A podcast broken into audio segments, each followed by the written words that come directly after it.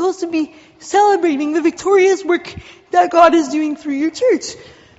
And I chose it for a couple of reasons. The first is that even on days of celebration, especially on days of celebration, there's often people in our midst who are still hurting.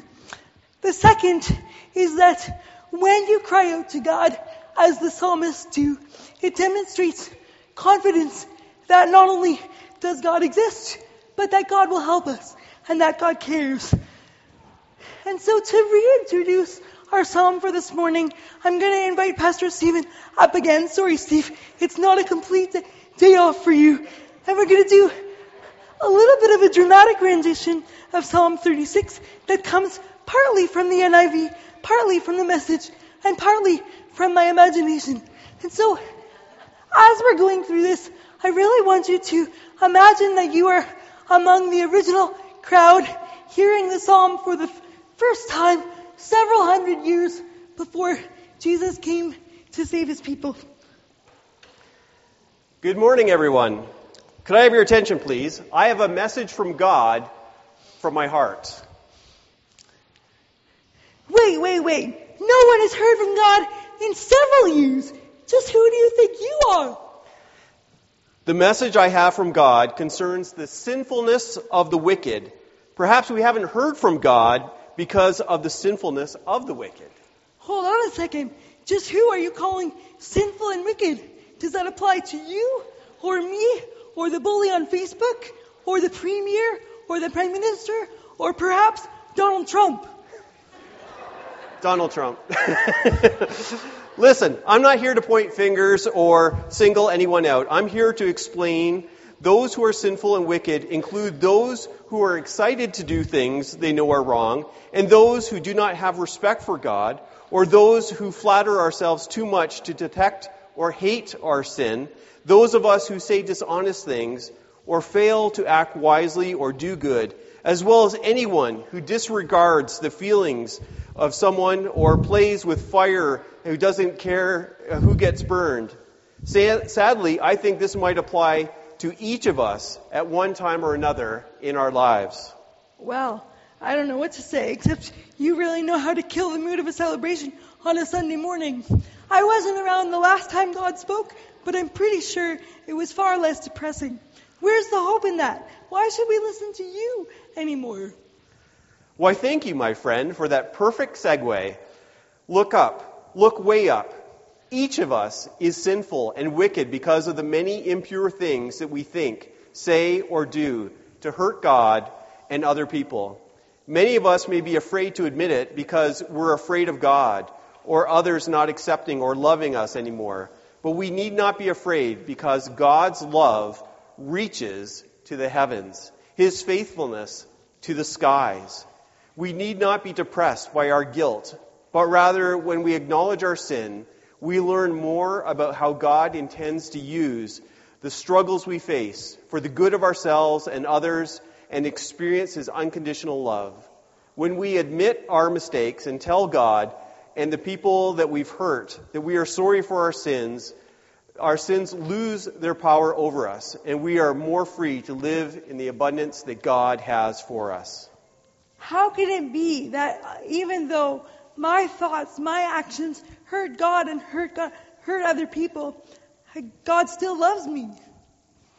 Because God's righteousness is like the highest mountains, his justice like the great deep, his purpose titanic, his verdicts oceanic.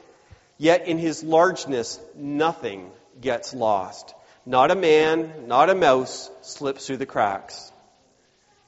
You're kidding. So in spite of all my failings, God will still love me and provide for me. Now that is good news. I'm glad you see God's light, my friend. The last words that God laid on my heart to share with you at this time is a prayer, which you're welcome to pray with me. How exquisite your love, O God. How eager we are to run under your wings, to eat our fill at the banquet. You spread us as you fill our tankards with Eden spring water. You're a fountain of cascading light, and you open our eyes to light. Keep on loving us, your friends, Do your work in welcoming hearts. Don't let the bullies kick us around, or those whose morals are weak bring us down. Allow us to win over those trying to cause trouble. Amen. Amen. So, the first thing that the psalmist does is explain that he has a message from God in his heart. And that goes to the psalmist's credibility. And I think it's an important reminder for each of us, because all of us have messages from God in our hearts. We can speak to the ways that God has provided for us in the past, the ways that He is providing for us in the future, and even the ways that we hope that He will provide for us, the ways that God is providing for us in the present, and the ways that we hope that He will provide for us in the future. In recent years, I've had the privilege and the joy and the delight of spending some time doing ministry in Guatemala. And I hope and I pray that it's the Lord's will that I spend more time in those parts of the world because of the things that I've learned there and I've gained from the people there who have blessed my life. And so one of the things that I'm doing to prepare for that is to learn Spanish. One of the things that I love so much about the Spanish language is how much faith is embedded in the language. So, for example, the word for hope in Spanish is esperanza. Interestingly, the same root word is also used to mean to wait for something. And so therefore, when Spanish speakers are speaking about hope, they're not just talking about a wish or a desire, but they're talking about something that they expect the Lord to provide for them, and something that they're confident that the Lord will do. Brittany, can I just have... Yeah.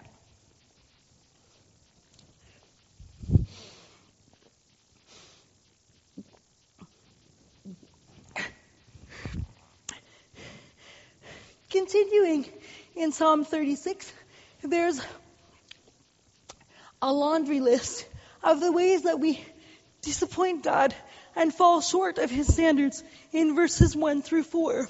Now, call me crazy, but I think that this is in some ways encouraging, because it shows that sin is not just my problem. It's not just your problem. It's everyone's problem.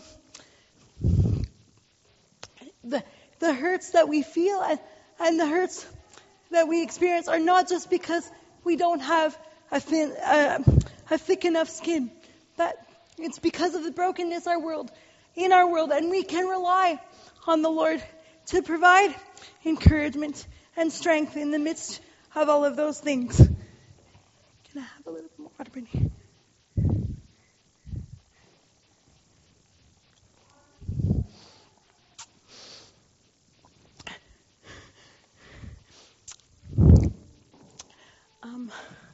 What's the next word? Oh, right. And so, continuing with verse 5, God, the psalmist compares God's love and faithfulness to the highest heavens. And in this situation, it's clear that he's trying to show that God's love and faithfulness are abundant, are limitless. After all, at that time when he wrote it, he did not have access to Google Images. And even now, the scientists and astrologists cannot fathom the extent of space. And so, we can know from the psalmist's example that God's love and faithfulness were endless for him. Now, biblical historians suggest that Psalm 36 was written by King David. And so, perhaps, if they're correct, King David knows that God's faithfulness is limitless, because very early when he was a boy, the prophet Samuel came to anoint him. Then, some years later, he was able to kill Goliath, the Philistine giant, with only 5 smooth, round stones. That story is awesome. Loved it as a kid. Still love it now. Continuing on in David's life, after he successfully defeated the Philistine giant, he was quite popular, and King Saul didn't like that very much. So King Saul vehemently pursued his life, trying to kill him. Thankfully, David's best friend happened to be King Saul's son, Jonathan. And so he thwarted many attempts on David's life so that David could prosper and eventually become king. Even after that, though, when it seemed as though David had it all, he still had struggles. He was overtaken by the power of lust. And as he lusted for Bathsheba, he had Bathsheba's husband, the general in the army, killed so that he could be with Bathsheba. And yet, even though King David struggled with all of these things, God was still faithful to him. And so, King David's example shows that whether we are pursued for faithfulness, we struggle with lust and adultery, or any other sin that we are struggling with, God will still love us and provide for us. Next, the psalmist, King David, describes God's righteousness like the highest mountain. Now, I think I have a picture of myself in Guatemala on a mountain. Is it possible to project that? Yeah, I don't know how well you can see that. It's by no means the highest mountain whatsoever, but it's a beautiful mountain nonetheless, and it's the highest place that I've ever been.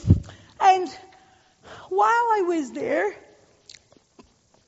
it was really impressed upon me how much and how far I could see. Things way, several hundred kilometers in the distance were in some ways visible. And so, as I thought about that, and I thought about that this is by no means close to the highest mountain where God can see everything clearly, God's perspective of righteousness is far wider than we could ever imagine. And so, perhaps that is why King David, a person who visibly struggled with sin, can still be called a friend of God, a man after God's own heart, and a righteous man at that. And that is why you and I have no right to judge the righteousness of others, because God's perspective is far greater than ours, and He can take far more into account. I'll just have a little bit more water, Brittany. We know that God judges fairly, and that God is faithful. And then David goes on to describe God's justice like the great deep. Now, I like swimming, but I'm not much of a diver. My mom, though, was a scuba diver, and she used to tell stories of diving so deep that it was black. You were so far from a light source that you couldn't even see which way is up. And I think that this is a valuable analogy for God's justice, because even if we're hurting so deeply that we don't know which way is up and everything is dark, we can trust that God is working toward justice and that God will help us make it to the surface again. What's next, Brittany? After the psalmist describes God's justice and the vastness,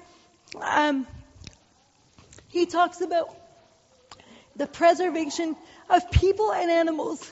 This became so real to me in this previous year, and I'm so glad to be able to share it with you. As Steve mentioned, I recently graduated from my master's, which was not only a blessing, but also posed many challenges. Having to find an accessible house in Ontario can be harder than you would think. And so I was on waiting list upon waiting list upon waiting list.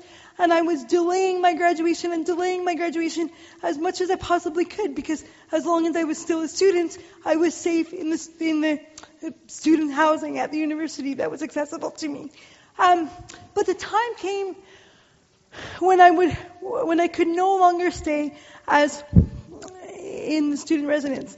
And I was freaking out, because although God has been faithful to me in the past, I forgot, and I thought, with all the waiting lists that I'm on, there's still 5 years, God, what am I going to do? I might be homeless, and this could be really bad. And so a friend of mine from church reminded me of God's faithfulness, and she said, it might be good just to apply to this one more place. They have a few accessible units, and I know it's a long shot, but you might as well try it. And I thought, that is about as pointless as putting the fish nets on the other side of the boat after a night of not catching anything at all. But God did it for the disciples, so maybe God will do it for me too. And sure enough, I applied to this waiting list that was supposed to last about 7 years, and within 2 months, I had the accessible house that I needed.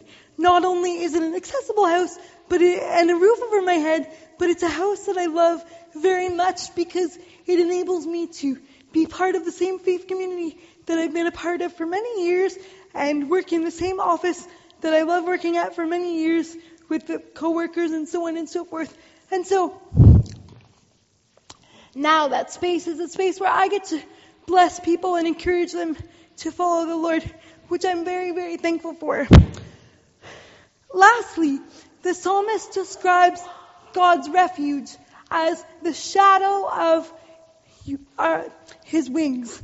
Now, this may be hard for us to relate to, because none of us are birds in here.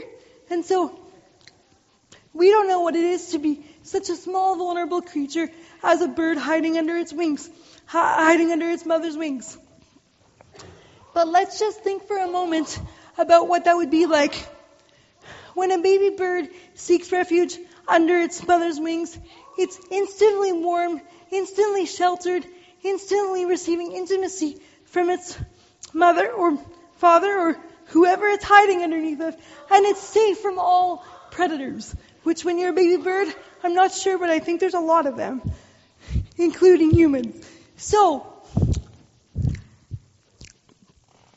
I'm struck by the closeness and intimacy between a baby bird and its mother, because closeness and intimacy is not really one of the things that you and I might think of when we think of a relationship with God. Maybe we think of God as distant or judging or punishing rather than warm and intimate. But the example of the baby bird says, no, I want you to be close to me. I want you to be protected by me and provided for by me, and I will do it. And you have nothing to worry about, little baby bird. It's kind of like the modern day analogy, I think, of the baby bird is the underdog.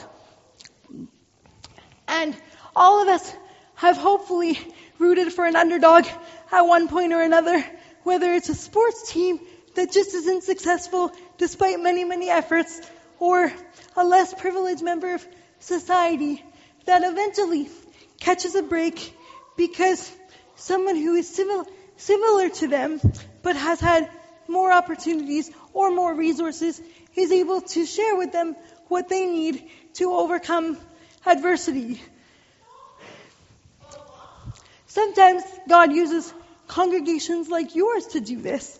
In my own life, although my childhood wasn't easy, I can look back and say that there were certain members of my church family and my extended family that sheltered me and protected me and provided for me when no one else could, and also that they are the reason that I could rise above and succeed in spite of adversity today. One such person is Johnny Erickson Tada. Some of you may know her. Many years ago, she became famous for writing a book of her life story, and that eventually became a movie in the 70s, I think. Now she has a worldwide ministry to people with disabilities around the world. That's why it's called worldwide. Chantal, figure that out. And I have had the privilege of looking up to her my entire life and thinking, well, if Johnny can do it, then maybe I can too, with the help of the Lord. And I'm so thankful because in my undergrad, I had the privilege of working with her. And she has given me many opportunities, including going to Guatemala to speak to people around the world about faith and disability and what it means to be faithful in the midst of disability. And so over the years, Johnny and I have become very close. And in some ways, this has made me more like her. Now, I have to be careful there because the goal in life is not to become more like Johnny, but more like Jesus. And I think that Johnny, no pun intended, is just a couple steps down the road for me. And so when I follow her, I automatically become closer to Jesus. And I want to impress upon you all that the reason that we need to become close to God, or come closer to God, or remain close with God, is because the goal at the end of our lives is to become more like Christ and to be as much in His likeness as possible by the time that we reach eternity with Him. And so then David concludes the psalm. And before I do that, I'm just going to take a little bit more water.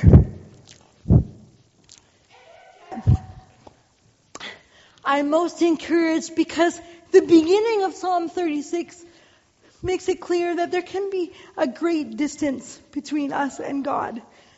In contrast, the end of Psalm 36 is where David says, keep on loving your friends.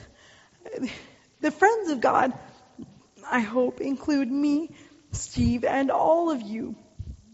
And hopefully anyone else that we come into contact with and share the love of Christ. But then King David surrenders control and asks God to protect him, because I think it is as though in learning all of the ways that he has transgressed against God, he knows that it is in his best interest to surrender control and just allow God to love him. And so that is what we all need. And I see here many people and a great building that seeks to move closer to Christ. And I pray that you continue to do that for the next 186 years as well. And with that, I will conclude.